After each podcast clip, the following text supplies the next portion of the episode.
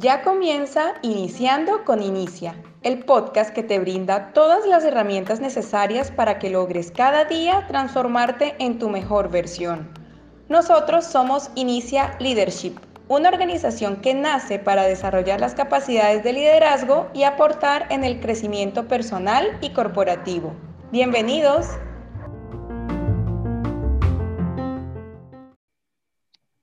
Saludos, gracias por estar aquí eh, eh, iniciando con Inicia.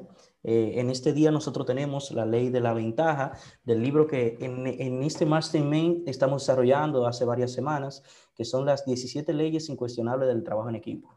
El día de hoy nosotros tenemos de todos nuestros mentores, de todos nuestros líderes extraordinarios, tenemos a Celidet Tortero que el día de hoy va a estar desarrollando la ley de la ventaja. Tremenda ley que el día de hoy nosotros vamos a compartir a, la mano de nuestra líder y mentor eh, La diferencia entre los equipos igualmente talentosos es el liderazgo. Y es en este momento que nosotros le dejamos los micrófonos a Celide para que nos pueda impactar con esta tremenda ley que sé que va a ser de mucha bendición para cada uno de nosotros y de las personas que en este momento están escuchando.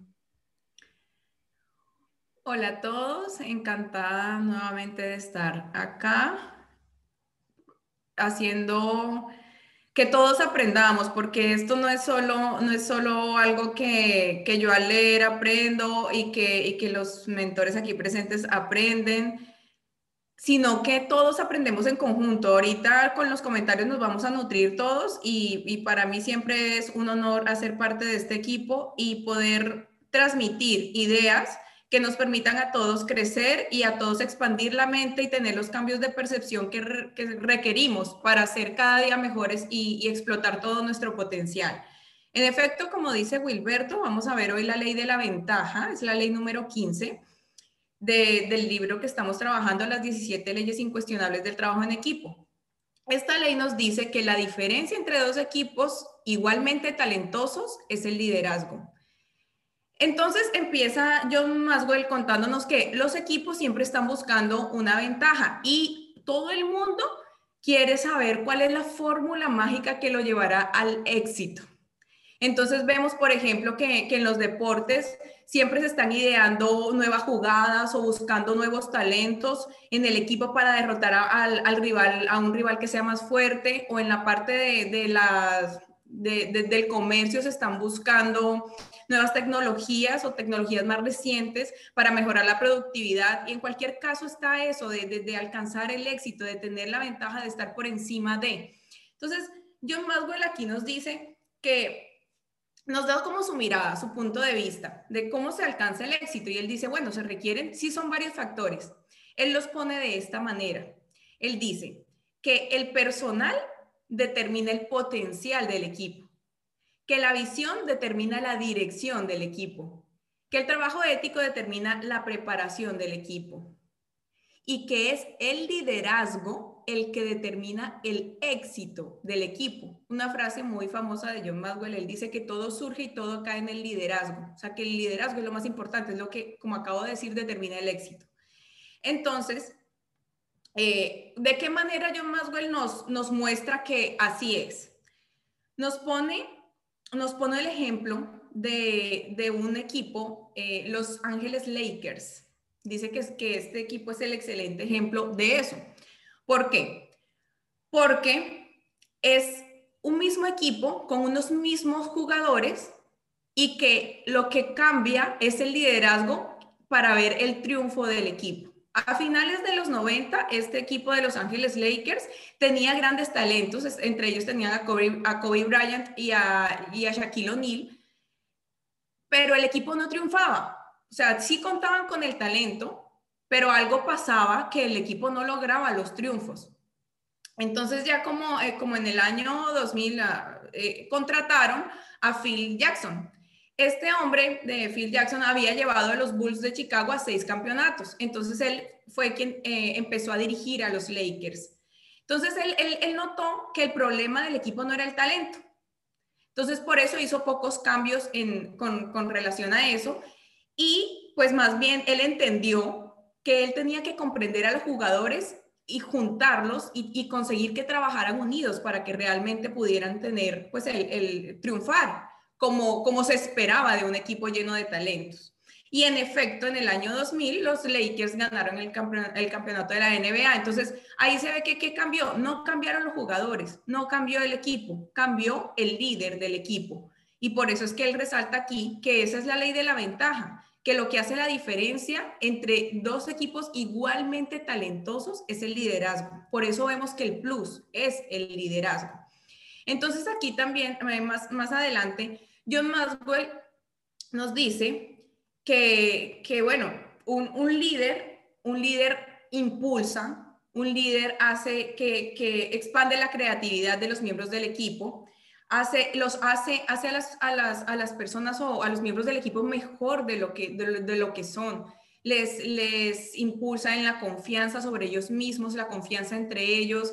mejor dicho, el, líder tiene como que hace un gran trabajo o un gran líder hace un gran trabajo respecto a eso. Y em, entonces nos da como, como unas ideas o como unas claves de lo que hacen los líderes. Dice que los líderes cambian posesión por trabajo a aquellos que lo realizan. Aquí se refiere a lo que es delegar, la importancia de delegar, de que, de que, de que cada persona no se hace dueña de sí, de, un, de un trabajo, de una propia actividad, sino que se delegan actividades pues para que todo el mundo pueda, pueda reflejar fortalezas y debilidades y se puedan como cubrir. Nos dice que los líderes crean un ambiente donde cada miembro quiere ser responsable. Aquí lo que se resalta es que no todas las personas eh, están motivadas por lo mismo. Entonces el líder sabe leer a las, a las personas del equipo, a los miembros del equipo.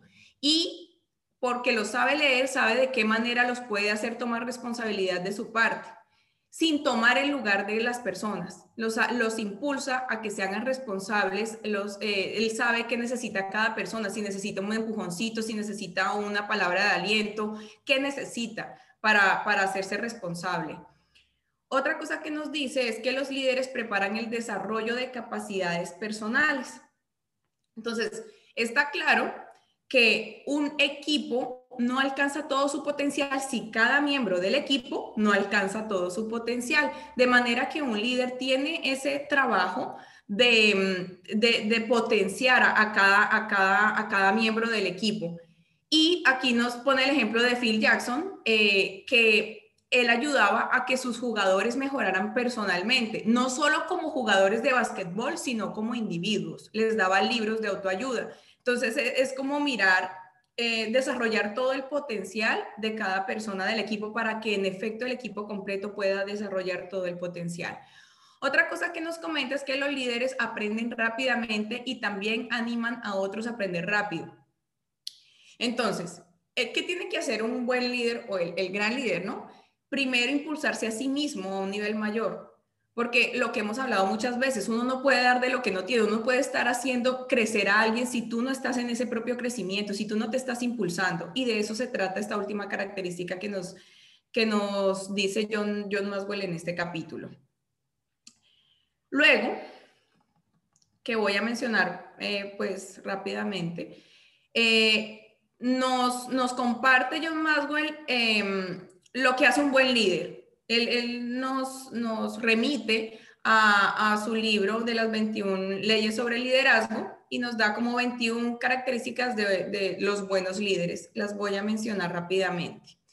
Los buenos líderes no limitan una organización como lo hacen otros, tienen mayor influencia que otros, valoran el proceso de desarrollo del personal más de lo que hacen otros, preparan al equipo para el viaje mejor de lo que lo hacen otros, se comunican más eficazmente de lo que hacen otros, crean ímpetu e incitan al equipo a subir a niveles superiores en forma de lo que hacen otros, se colocan en un fundamento de confianza que es más sólido que el de otros, cuentan con mayor respeto del que reciben otros, trabajan en asuntos del liderazgo antes que otros, atraen más líderes que otros, se conectan con las personas mejor de lo que hacen otros, se rodean de personas clave más fuertes de lo que hacen otros, reproducen más líderes de lo que hacen otros, fortalecen a los miembros del equipo más de lo que hacen otros, gana con equipos más que otros, se venden a sí mismos y venden su visión a un mayor grado que otros, establecen prioridades de modo más eficaz que otros, entienden el tiempo y lo usan más eficazmente que otros, renuncian a sus agendas personales más que otros, hacen crecer a más líderes y, organizaciones que otros, dejan un legado que perdura más que los de otros. Entonces, en resumen, vemos que los buenos líderes hacen las cosas mejor que las que las hacen otros. Y pues eso, el resultado necesariamente es la victoria. Otra, otra cosa que nos menciona y me pareció a mí súper importante es tomar en cuenta que la responsabilidad no recae o no debe recaer solamente sobre una persona, o sea, no es un solo el líder, en un equipo no se puede tener como, y lo pone, lo pone como con ejemplos de las mesas, ¿no? En la cabecera de la mesa, que solo un miembro del equipo es el que lidera, es el que organiza, es el que manda, es el que sabe, es el que no. Y dice que tampoco se puede tener el otro extremo de, de una mesa redonda, de que como, como que si la opinión de todos fue, tuviera igual peso. Esta parte me gustó mucho porque quizá en algún momento tuve esa idea de que no, no, no en mi caso de la mesa redonda, de que la opinión de todos tiene el mismo peso, sino más bien de que siempre como que sí había una cabeza que, que pues, que era la, el, el líder, como si solo pudiera haber uno. Entonces, él, él, él, lo titula en el capítulo como cambiemos los mitos sobre las mesas y es porque lo que realmente hace que, el equipo logre su mayor nivel o su mayor potencial es que haya varios líderes, es que se le permita a cada quien en su área eh, en la que es más fuerte tomar las decisiones en esa área en la que esa persona sabe más. Eso, eso realmente, como vimos ahorita, el, buen líder hace más de lo que hace el otro. Entonces, nosotros sabemos que como seres humanos, y sea en lo que nos desempeñemos, pues no nos las sabemos todas de todas. Entonces, en un equipo va a haber diferentes fortalezas. Y es ahí donde cada, cada se, se debe tener como el centro y la humildad para hacerse a un lado cuando no es el tema del dominio mío y pasarle eh, la, la, pelota o el balón o, o el tema del liderazgo a esa persona que es fuerte en ese asunto. Y en cuanto a lo de la mesa redonda, que, pues sí, como que, se piense que, todo, que, todo el, que todas las opiniones tienen el mismo peso, aclara en este punto que todo el mundo es importante, pero no todo el mundo es igual. Eso también es, es bueno aclararlo porque, o sea, no, entonces, ¿cómo así? Entonces no somos iguales, entonces mi opinión no vale. Y no es eso, sino eh, tener en cuenta que la experiencia o el, mayor conocimiento, la capacidad, la productividad en determinado campo tiene, más, tiene mayor valor y tiene mayor peso que alguien que no tiene ni la experiencia, ni la capacidad, ni la productividad en ese mismo campo. Entonces, por eso se trata como de, tener claro eh, el foco que es el éxito del equipo y que si yo veo que yo no estoy en capacidad de liderar determinada actividad, sí, determinado movimiento, meta, objetivo, pues me hago un lado con humildad y permito que otra persona sea quien tome el mando para que pues para que pueda para que pueda realmente lograrse el objetivo de la mejor manera, o sea, ahí es donde se va a un nivel más alto. Entonces, entre más líderes tenga un equipo, pues ahí está, ahí es donde aplica la ley de la ventaja, que entre, o sea, va, va a haber los talentos los va a haber, pero el, gran liderazgo, el buen liderazgo es el que marca la diferencia, o como le decía muy al principio del capítulo, el liderazgo es el que determina el éxito del equipo. Em, luego nos habla de, dar ventaja al equipo y, en esto hace referencia a que el líder ve más allá. O sea, eh, eh, los, los líderes están como tan eh, tan enfocados en el desarrollo en el crecimiento del equipo, en, el triunfo, en llevar al equipo a un nivel más alto, que ven mucho, mucho más adelante de las cosas que, va, que, va, que, que, pueden suceder, entonces se, anticipan y ese, y ese anticiparse es lo que crea ventaja en determinado momento, porque entonces van a o, consiguen los clientes antes, llegan a las personas antes porque están todo el tiempo anticipados a lo que pueda suceder y a lo que va a reportar mayor beneficio al equipo. Me gusta mucho que, luego cuenta una, historia un poco, pues digamos, larga, pero hace referencia a la construcción de un puente en, San Francisco, el, puente Golden Gate. La historia más o menos va de la siguiente manera y la cuenta para resaltar el, valor eh, o el muy buen liderazgo de, eh, de, este ser que llevó a cabo el proyecto que se llama Joseph, eh, Joseph Strauss, me parece, sí, correcto. Resulta que, bueno, la ciudad de San Francisco está rodeada de, agua y, tenían un, un, condado muy cerca, como a kilómetro y medio, bueno, me imagino que varios, pero aquí habla de uno, pero para poder llegar con el tema del agua y que no había puente y todo eso, tocaba recorrer 160 kilómetros. Entonces, o si no, atravesar un ferry, pero entonces había fila. O sea, hacía muy, muy, muy difícil el, el pues sí, el, transporte, transportarse hacia otros lugares sin ese puente. Y esa idea de construir ese puente, eh, Golden Gate, estaba, se propuso desde 1872. Y, y se creía que era imposible hacer un puente tan grande. Entonces, eh, eh, la idea se tomó en serio en 1916, pero sí, igual se seguía pensando que era muy difícil y que, y que, eso no se podía hacer, pero seguía estando la necesidad de la construcción de ese puente, pues, por lo, pues porque eh, se requería como esa facilidad para, para, el transporte, para facilitar las cosas. Entonces, luego se llegó al, al punto en que se dieron cuenta que iba a salir muy costoso, que, que, costaría como 250 millones de dólares la construcción de ese puente, y en ese tiempo el valor de todas las propiedades de la, de la, de la ciudad de San Francisco totalizaban 375 millones de dólares, o sea, el puente iba a salir casi que por lo que costaba toda la ciudad. Entonces, como que era irreal poderlo construir. Pero apareció Joseph Strauss, que era el propietario de una empresa de ingenieros que había construido 400 puentes. Entonces, desde 1921, eh, Joseph Strauss no descansó hasta lograr la construcción de ese puente. Imagínense, desde 1921 y el puente se empezó a construir en 1933.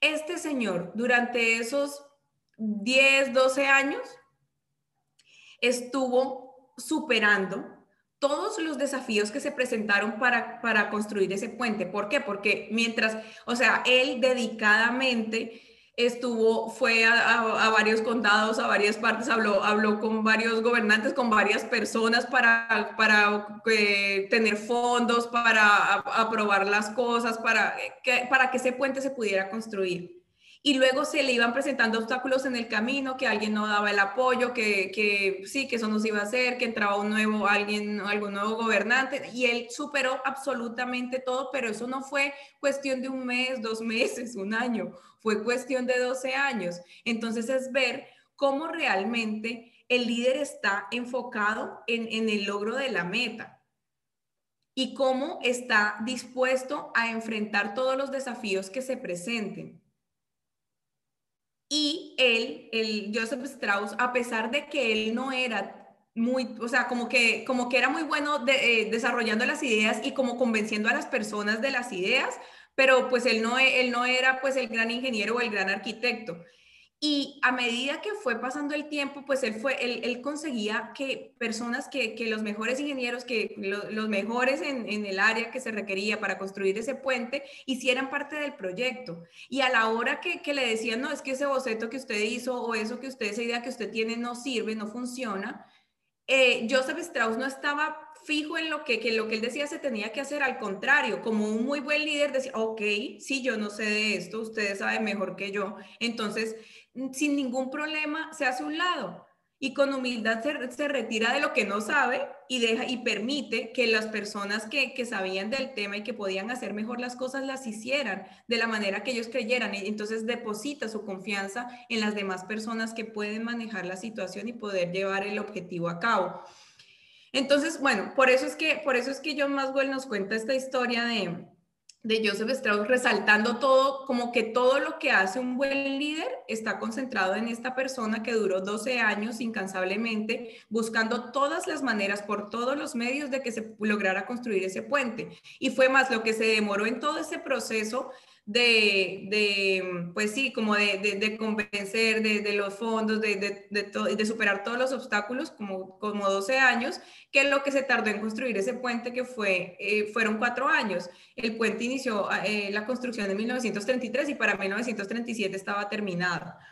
Y, es, y, y fue una gran obra, ah, además por 25 millones de dólares, creo que salió, o sea, no los 250 millones que se pensaban al principio.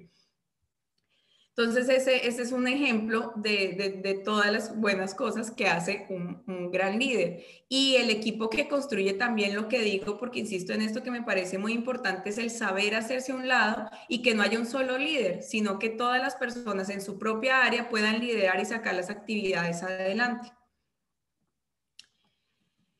Bueno, entonces aquí ya al final nos dicen que cómo ser un mejor miembro de equipo. Entonces nos da como unos tips. Reconocer el valor del liderazgo, responsabilizarse personalmente por nuestro, nuestro crecimiento en el liderazgo, colocarnos en un programa de desarrollo de liderazgo y conseguir un guía en liderazgo. Entonces son cosas que debemos tener en cuenta porque repetimos algo que hemos dicho ya muchas veces y es que no se tiene que ser eh, el gran líder de una gran empresa. Realmente somos líderes en nuestra vida, pues, o sea, en, nuestra familia o en nuestro entorno, en nuestra comunidad, en el edificio que vivimos o en el barrio que vivimos. O sea, se trata más de una actitud frente a la vida que, que un rol particular en determinado ámbito. Eso es más o menos como el resumen del capítulo y pues nada, quiero empezar a escuchar los aportes de mis compañeros eh, para, para seguirnos nutriendo sobre este tema. Así que me gustaría escuchar la opinión de Wilberto. Gracias, gracias a todas las personas que nos están escuchando por nuestras plataformas digitales. Gracias a mis líderes y mentores que están en este lugar. Eh, lo primero que, que quiero aportar acerca, acerca de este capítulo es lo siguiente. Y es que muchas personas eh, leyendo la ley de la ventaja, lo primero es que tenemos que cambiar nuestra mentalidad acerca de lo que realmente es un líder. Muchas personas tienen una idea eh, que realmente es un, algún tipo de estatus donde simplemente se tiene un mérito por el simple hecho de tener ese título, donde no es así. Muchos quieren pues el resultado de Strauss, eh, sin embargo, no quieren quizás sufrir lo que él sufrió para llevar a cabo una visión que hoy le está haciendo la vida más cómoda a miles y millones de personas e iluminando nuestra vista, nuestro cerebro con tan majestuosa hora, ¿verdad?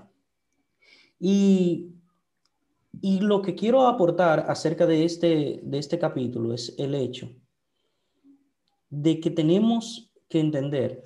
Eh, hay un subtítulo que dice que nosotros debemos darle, dar la ventaja al equipo. Dar la ventaja al equipo es suplir al equipo de, de que también pueden tener esa capacidad de liderazgo ya que como había dicho anteriormente, la gente por el hecho de tener un nombre, un título, líder, pues cree que se merece algún tipo de mérito. Es como, es, es como en el caso de Michael King Jr., mejor conocido como Matthew Luther King, que nacido como Michael King Jr., posteriormente nombrado Matthew Luther King por el hecho de que su padre quería que su hijo tuviera un, nombre representativo, y influenciado por Martín Lutero, ya que profesaban la fe cristiana, pues le ponen eh, Matthew Luther King. Y viendo la historia de este hombre, de Martin Luther King, lo que lo hizo líder no fue lo que pasó en vida con él, sino lo que pasó posteriormente a su muerte.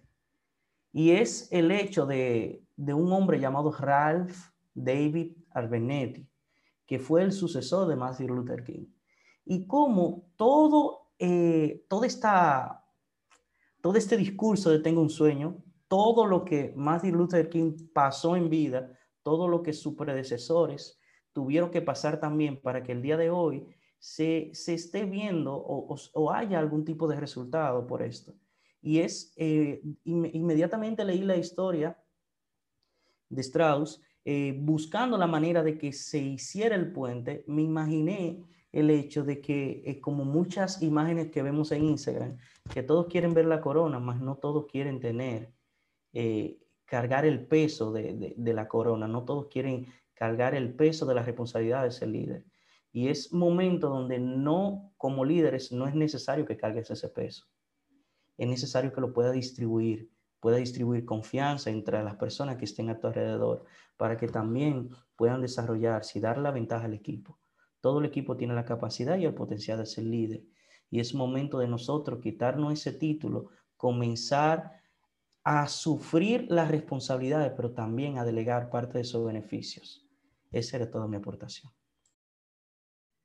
Muchas gracias, Wilberto. Y, y, sí, es que de hecho lo, dice John Maswell, un, gran líder lo que hace es, es, impulsar a los demás a que todos se conviertan en líderes. O sea, la idea del equipo en realidad es que todos sean líderes, porque así es como se tiene la ventaja. O sea, si todos, si, si el equipo está, está construido con que todos sean buenos líderes, siempre va a llevar la ventaja, lo cual quiere decir que siempre va al, o sea, siempre está en el éxito, es un equipo exitoso, ese donde hay varios líderes. Y de eso se trata, de, de poderse hacer un lado y, y, dejar que cada quien reluzca en lo que sabe relucir.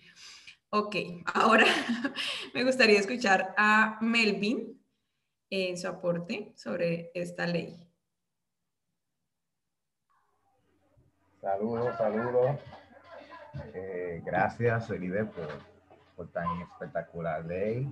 Gilberto, tremenda, tremendo comentario y análisis que nos ha proporcionado.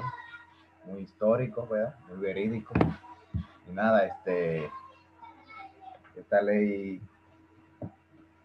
esta ley es una, es una de las leyes sumamente importantes. Todas son importantes, pero yo vi, en esta ley podemos ver o podemos saborear una pequeña conexión con todas las leyes que ya hemos venido eh, estudiando, tanto en el, libro anterior como en este, y en otros libros que también John Maxwell eh, hace conexión con él en este capítulo.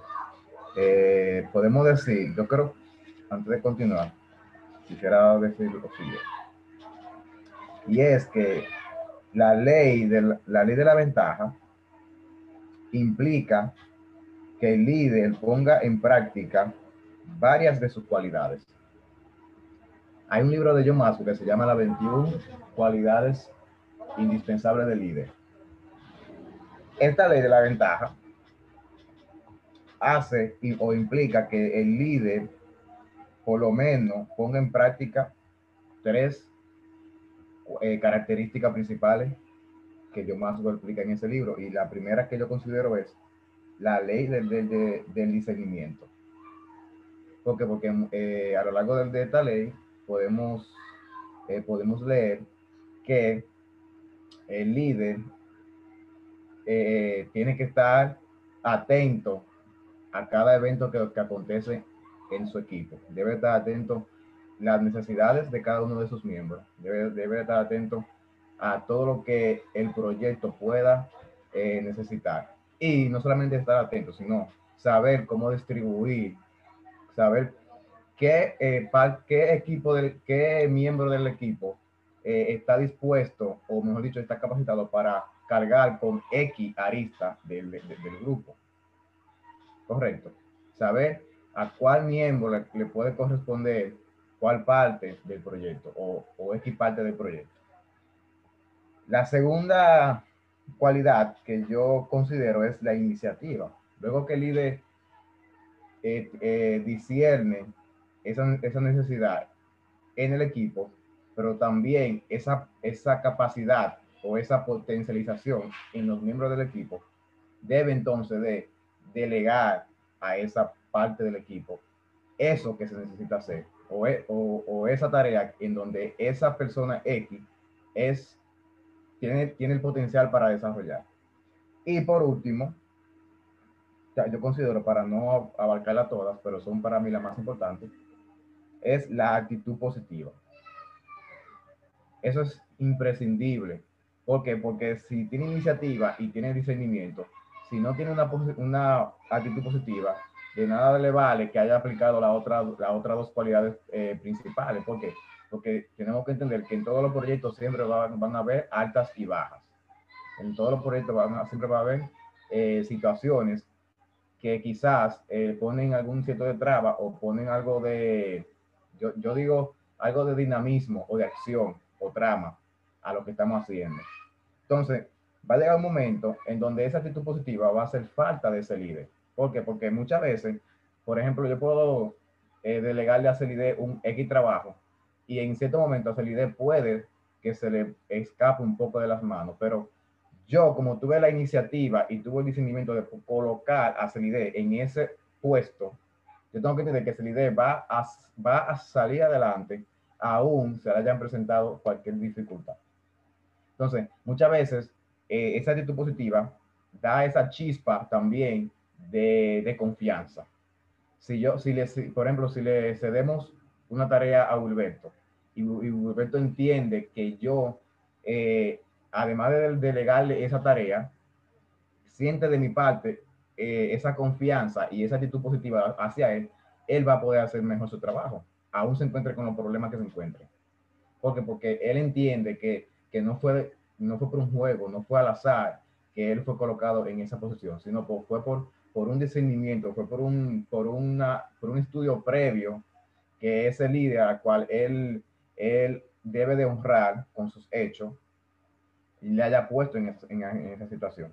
Entonces, eh, la ley de, de, de, la ventaja dice, me gustó bastante, como John Maxwell eh, introdujo este capítulo y fue con la siguiente frase, la voy a, a, a, leer, que dice, la diferencia entre dos equipos igualmente talentosos es el liderazgo. Y la voy a enlazar con la famosa frase que él siempre dice, que es, todo surge y todo se cae con el liderazgo.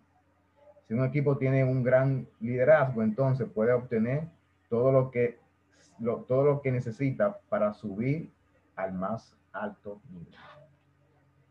Y cuando leí la ley de la ventaja, eh, al principio, o sea, cuando antes de comenzar a leer, yo entendí que era como una ventaja. Ok, sacarle ventaja, aprovecho todo, no.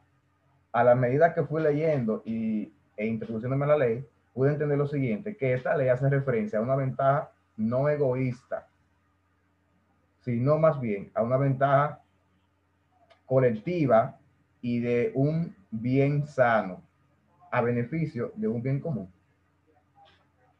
Lo repito, la ventaja a la cual tal se refiere no es una ventaja egoísta, sino más bien una ventaja colectiva que involucra al equipo completo y direccionada a un bien, a un bien sano, a beneficio de un bien común a esta, eh, eh, este es para mí la esencia de esta ley, el bien común.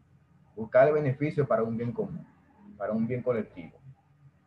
Y entonces podemos decir que la, la ley de la ventaja también nos da la perspectiva, eh, la ley de la, de la ventaja, perdón, tiene que ver también con la perspectiva o con una perspectiva óptimamente direccionada.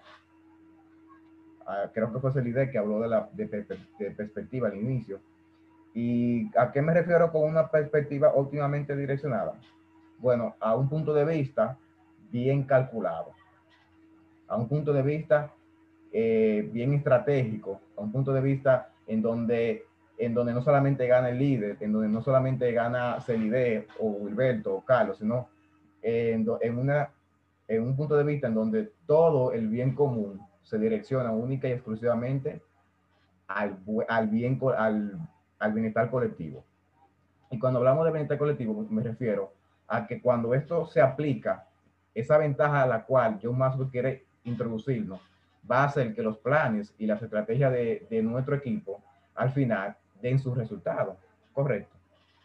Entonces, eh, me gustó mucho esta parte donde dice, ¿cuál es la clave del éxito? Talento, trabajo duro, tecnología, eficacia, un equipo necesita todo eso para triunfar, pero aún necesita algo más, liderazgo. Y esta parte él lo dice porque al principio él, él habla que si una compañía eh, para poder llegar a, su meta tiene que cancelar su compañía de publicidad, pues lo hace. Si tiene que, cancelar a su compañía de proveedor de, servicios informáticos, pues lo hace. ¿Por qué? Porque el bien común es lo que importa. Entonces aquí dice, eh, una de la, la lista que nos da dice, el bien personal determina el potencial del equipo. Número dos, la visión determina la dirección del equipo. A esto me refiero también cuando hablo de perspectiva óptimamente direccionada. A este punto que, estoy hablando. Y el tercer punto dice, el trabajo ético determina la preparación del equipo. El, liderazgo determina el éxito del equipo. Y me quiero concluir ya con esta frase que, me impactó bastante. Y él y dice lo siguiente. Observe cualquier equipo que haya tenido gran éxito y descubrirá que tiene un gran liderazgo firme. Y esto es, lo, podemos, eh, lo podemos ver en el ejemplo donde, en donde, wow, se me fue el nombre del, del entrenador. Bueno, vemos que en el equipo, en, en, en este equipo, en donde John Maxwell eh, narra su primera parte del libro, está O'Brien, eh, está O'Neill, O'Brien y Grains Rice.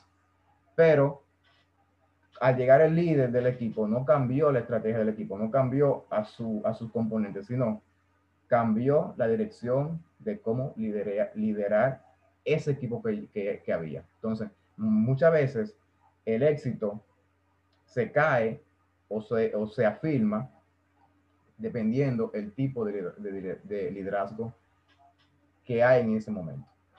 Ya, hasta aquí ha sido mi aporte. Y le cedo lo, el escenario a nuestra, a nuestra querida Celide. Muchas gracias, Melvin, por tu aporte. Eh, todo lo que has dicho muy importante, pero eh, me gustó mucho esa aclaración que hiciste, o no aclaración, ese punto de vista importante que diste sobre la ventaja, esa manera de verlo, de que no es egoísta, de que va por un, bien común. Y, siento que, que, es que ahí está la clave, porque es que la motivación no, no puede, o sea, una, una motivación egoísta no, no puede hacer parte de un equipo. Lo veíamos muy al principio en las leyes del principio, que, que la, la visión de todos los miembros del equipo y que, y que todo el equipo tiene más peso que lo que uno son, un solo miembro quiere. Entonces, ahí está el punto de que la, la visión sea conjunta y se hace el mismo objetivo y se tengan las motivaciones pertinentes para eso. Y, y realmente cuando uno está persiguiendo algo para sí mismo, no, pues no, no es, el, sueño no es tan grande y no dan ganas y no a todos entonces le van a dar ganas de dar lo mejor de sí, porque pues si vamos a apoyar a, so, a, solo uno, no, pero cuando es un objetivo conjunto, ahí es donde se hace la magia, ahí es donde se ve que no hay egoísmo, ahí es donde se ve el bien común. Eh, Wilberto, ¿querías hacer algún aporte extra? Eh, dice un gran mentor, líder y filósofo que si es bueno para mí, pero no es bueno para el equipo, entonces no es bueno para mí porque soy parte del equipo. Eso era todo. Wow, muchas gracias por hacer esa intervención. Maravilloso. Es momento de escuchar a Carlos Borges. Saludos, saludos. Gracias, Elidet. Eh, gracias a, a, ustedes por las participaciones, muy brillante y también gracias a todas las personas que nos están escuchando eh, aquí en nuestro podcast. Eh, grandioso este, este capítulo. Yo entiendo que a medida, que creo que los cartuchos más importantes, Maxwell lo ha dejado para, para este final, porque el capítulo anterior eh, fue bien poderoso y este está bastante jugoso, de verdad. Eh, como bien han dicho, eh, tanto Melvin y que siempre eh, Maxwell dice que todo, todo cae o todo sube a través del liderazgo, um, es un, una de las cosas más importantes que hay. Detrás de todo equipo exitoso, siempre hay un gran liderazgo. Así que me gustó mucho cómo Maxwell también empieza en la historia que cuenta eh, de, Phil Jackson, bueno, de los Lakers en, general, porque yo, de, yo nací siendo la equita, ¿no? Siendo de ese equipo, y yo recuerdo muy bien de ese año 2000, porque todos contábamos de que cuando eh, transfieren, eh, si mal no recuerdo, fue del equipo de Orlando, eh, hacen, hacen un cambio y pasa a los Lakers, que Shaquille O'Neal siendo un hombre tan dominante y juntarlo ya con Kobe Bryant, que empezó tan jovencito dominando la liga, nosotros inmediatamente para ese 1999 entendíamos que eh, el anillo estaba de nuestro lado. Y así no fue. No fue de esa manera.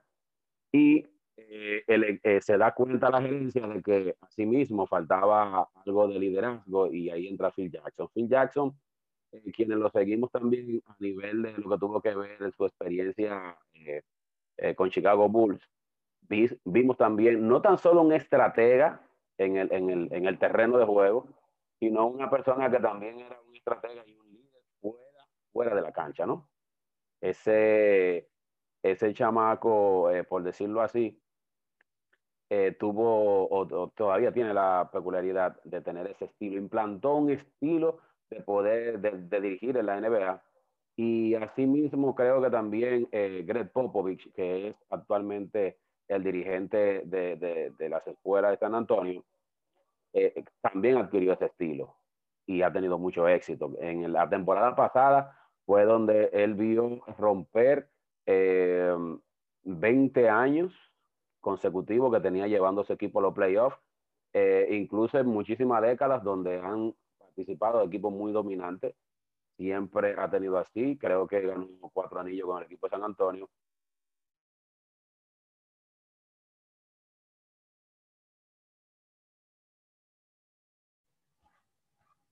Bueno, en este, en este momento, ah, Carlos parece tener problemas técnicos.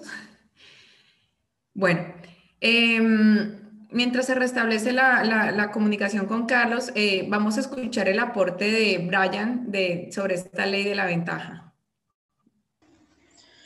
Muchas gracias, Elidet. Realmente, muchas gracias a todos. porque el conocimiento no solamente está en el libro, sino también en todas las aportaciones que ustedes hacen y siempre es bastante bueno escucharlos. Bien, hay una frase que me gusta utilizar, que la escuché y realmente me la he quedado, y es que esta frase dice, lo importante no solo saber las cosas, sino también conocer el número de quien lo sabe. ¿Por qué? Porque puede suceder que por distintas circunstancias usted no pueda hacer algo a pesar de tener el conocimiento, porque a pesar de que este es muy importante, no es el único factor determinante. También se necesitan otros recursos como miembros y, muy importante, como líderes. Y es que contar con un buen liderazgo supone una ventaja sobre quien no lo tiene. Mientras leía esta, esta ley, rondaba mucho por mi, por mi mente un tópico que me encanta aplicar en mi vida diaria. El concepto de demonio en informática. Ya realmente lo conté, creo que en, la, en el último Mastermind, pero de manera resumida lo comento nuevamente. Un demonio, en resumidas cuentas, es un programa que se encarga de hacer algo, y es aquí lo importante, sin que yo esté al 100% consciente sobre el mismo. Ahora bien, ¿cómo se relaciona esto con la ley que nos ocupa? Sencillo. Imagínese que usted es el líder de un determinado movimiento. No lo sé, dígase una empresa, una organización, sin fines, una organización sin fines de lucro o cualquier cosa en la que se necesite de alguien lo suficientemente capacitado para tomar una decisión y cargar con la responsabilidad de la misma independientemente de si el resultado es bueno o por el contrario, este no es tan favoreciente, directamente es hostil para con usted. ¿Me sigue? Usted es el líder, pero eso ni remontamente significa que usted tenga que hacerlo todo, porque si usted lo hace todo, no se necesitan miembros en primer lugar y si no se necesitan miembros, entonces no hay aquí liderar, de manera que usted no es un líder. Usted como líder debe delegar responsabilidades. Su deber como líder es determinar en qué área puede liderar un miembro, de manera que en realidad usted es un líder de líderes. Usted no necesita supervisar a nadie porque se supone que el trabajo que usted hizo en determinar en qué puede liderar una persona hizo de esta actividad algo superfluo. O sea, un líder no necesita de supervisión.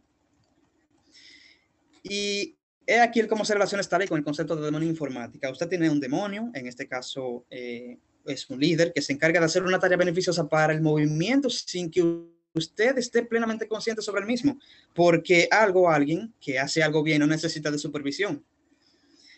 Por eso, el mejor, por eso es mejor preparar el camino de antemano, de manera que al momento de caminar sobre él, solamente usted tenga que concentrarse en caminar. Eh, porque, o sea, solamente concentrarse en caminar sin ninguna, sin ninguna otra preocupa, preocupación. ¿Acaso no es eso más sencillo? Y realmente esa era mi aportación, pero mientras Melvin hacía su aportación me llegó algo a la mente que realmente yo dije, tengo que agregar esto. Hay personas que dicen que las cosas saldrían mejor si ellos mismos se las hicieran y no, no necesariamente.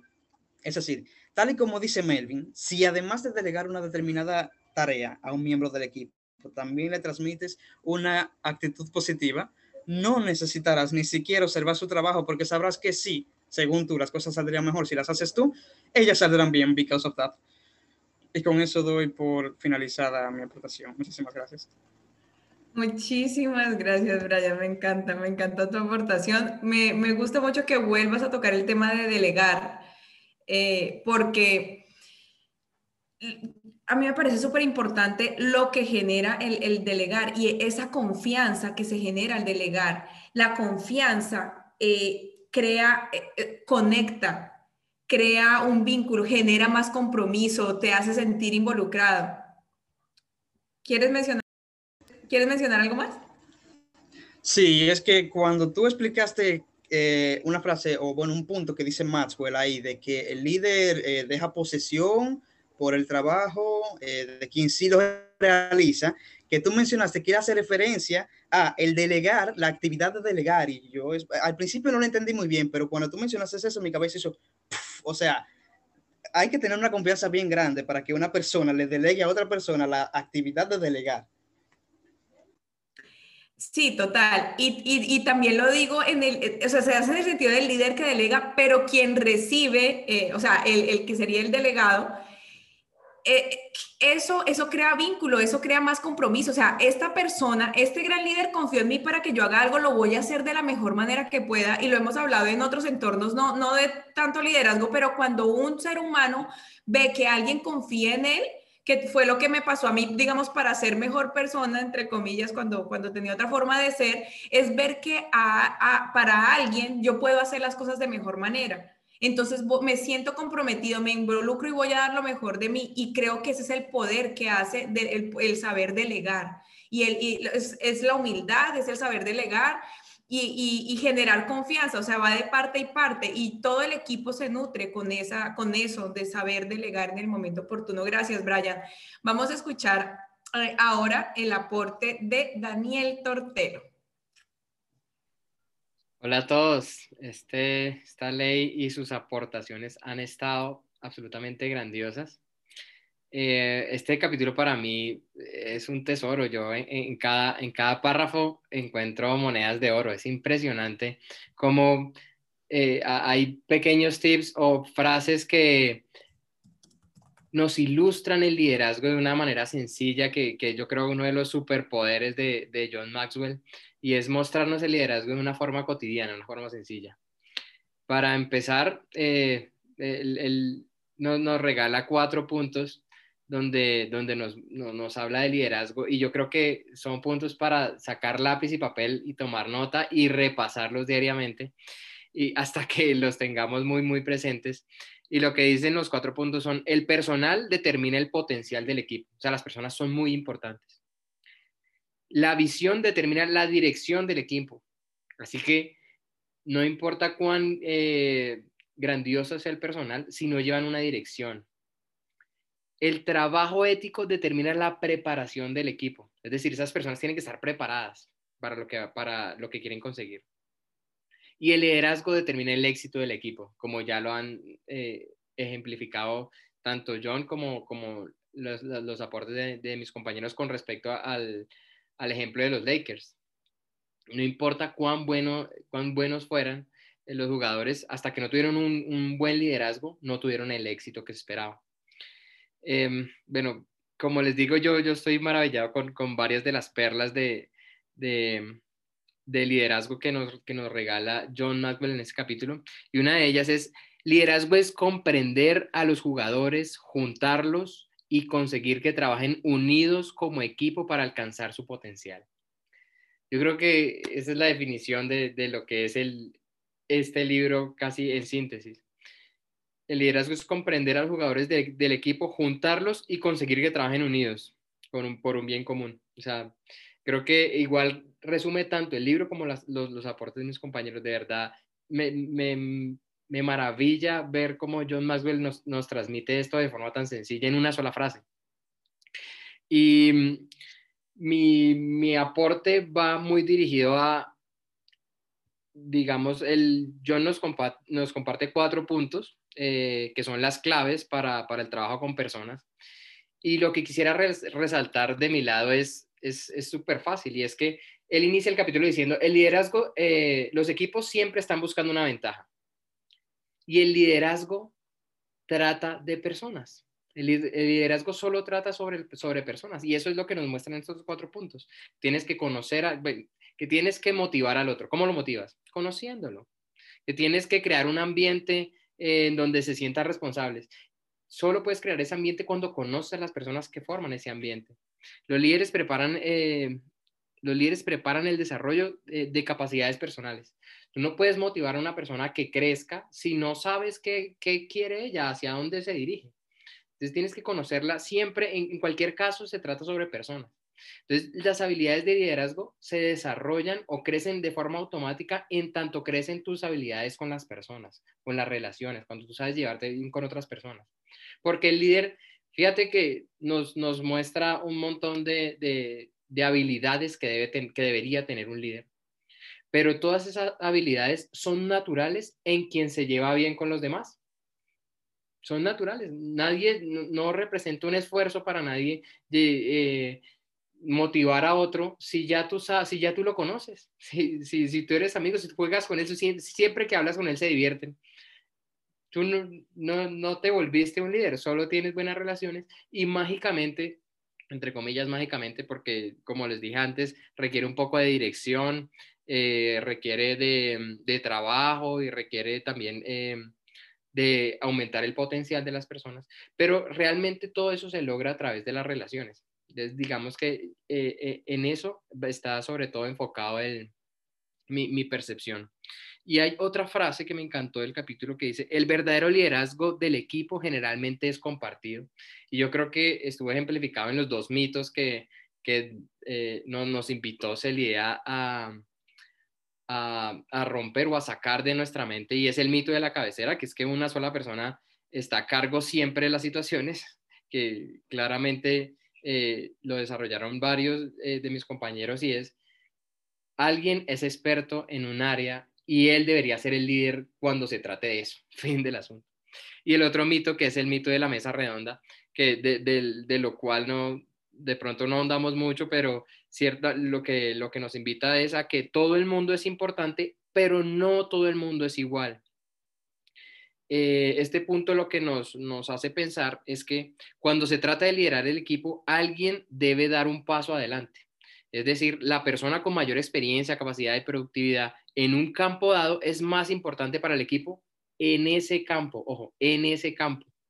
Entonces, eh, esos, dos mitos yo creo que nos, nos invitan a, a sacarnos de, la mente, a poner, a, bueno, a sacarnos de la mente que, hay dificultad en el liderazgo o que hay demasiada responsabilidad en el que, que la hay, pero es, es la responsabilidad que, que hay en cada trabajo que se realiza no es una responsabilidad em, redundante ni rimbombante, sino es la responsabilidad digna de un trabajo bien hecho, del, trabajo eh, que se hace en excelencia. Y bueno, voy a, voy a dejar el aporte por ahí. Gracias a todos por sus aportes, estuvieron absolutamente genial y extraordinaria presentación, Celine. Muchísimas gracias, Daniel, por tus aportes. Gracias por puntualizar el tema de la mesa redonda, que en efecto no habíamos ahondado. Entonces, te agradezco. Y, y con respecto a lo que dices de que el liderazgo se, trata de relaciones, de tener buenas relaciones, eh, me gustaría decirle a, los que nos están escuchando que si no han escuchado el podcast anterior del libro que, hicimos anteriormente, por favor, escúchenlo.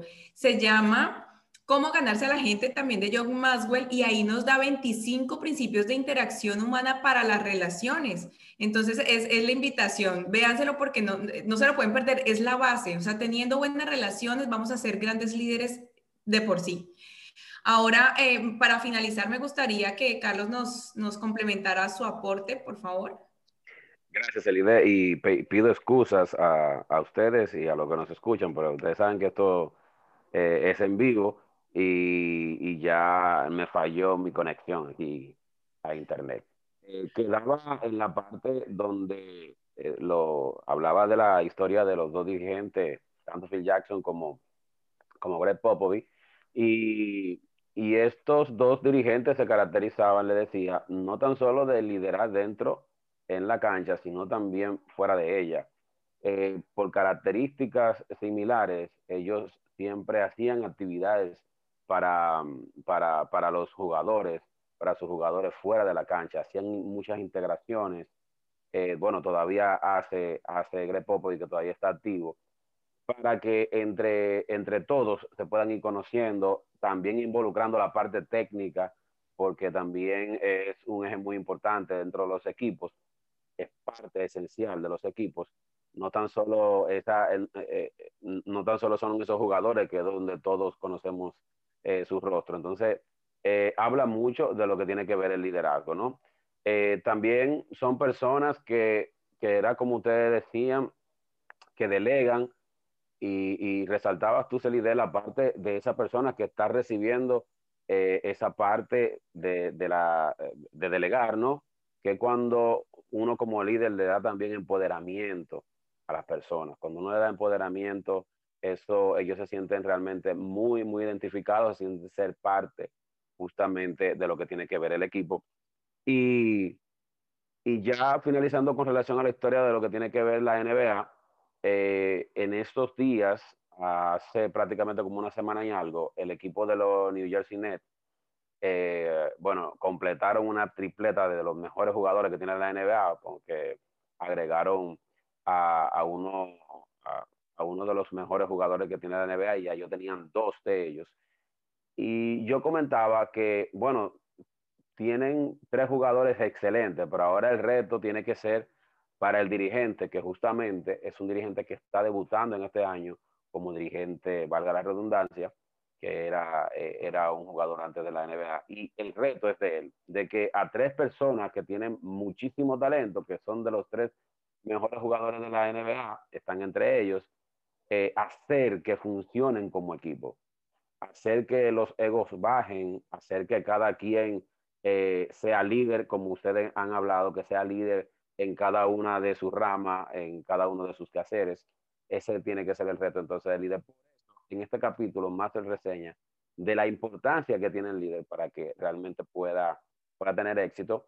Maxwell eh, dice justamente en este libro, en capítulos anteriores, que, por ejemplo, pues, un equipo que tiene muchos miembros talentosos y otro equipo que no tiene muchos miembros talentosos pueden ganarle si esos otros miembros del equipo no trabajan en equipo, ¿no?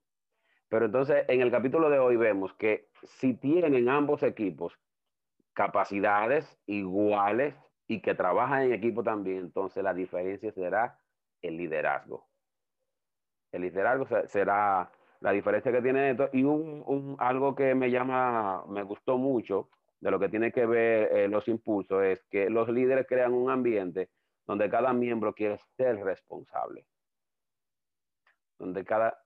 Eh, eso garantiza de igual manera en que cada miembro de tú como líder, eh, cuando tú tengas, cuando en tu ausencia, ellos continúan siendo la misma persona, continúan dándolo todo, continúan haciendo su trabajo de la misma magnitud, porque, porque tú lo estás haciendo parte del equipo, porque ellos se sienten identificados como el equipo, como, como, como le había dicho anteriormente. Entonces, eh, esto del liderazgo realmente es lo más importante. Un equipo no puede estar acéfalo, no puede tener, no puede andar sin cabeza, pero también hay que reconocer que también el buen el, el liderazgo, el buen liderazgo radica en, en repartir las cosas, en que no tan solo todo tiene que desembocar y, e, e iniciar en él porque el equipo tiene que seguir funcionando, esté él o no esté. De eso tiene que garantizar el, el, el, líder también en la parte del equipo, porque pueden suceder muchísimas cosas.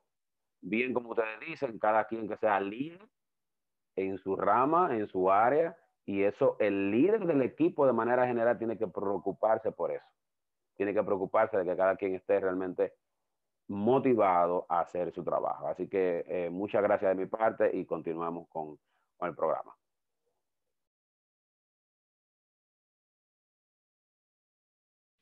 Muchísimas gracias, Carlos, por complementar eh, tu, tu, aporte.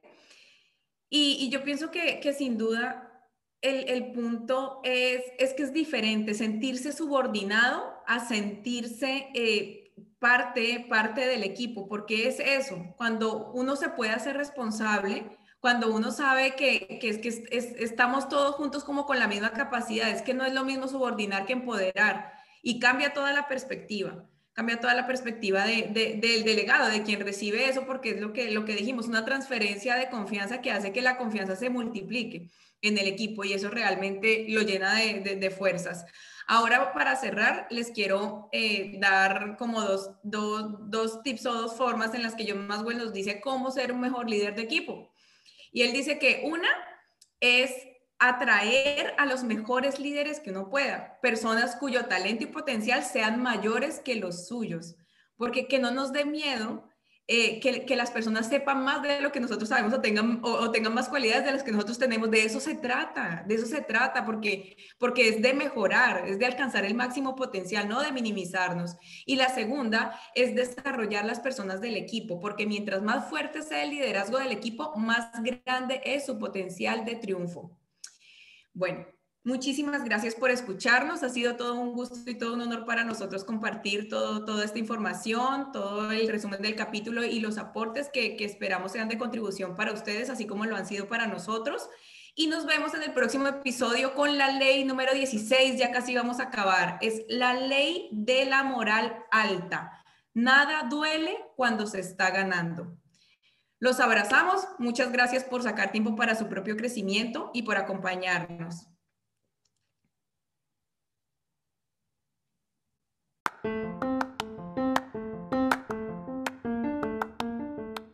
Hasta aquí, iniciando con Inicia. Te invitamos a conocer los 15 enemigos del aprendizaje en nuestro Instagram TV de arroba inicia-leadership para que sepas lo que nos impide aprender más y mejor y así puedas hacerlo a un lado, recibiendo el mayor beneficio de todo lo que pasa en tu día a día. Gracias por permitirnos hacer parte de tu vida. Te esperamos en nuestra próxima emisión. Hasta pronto.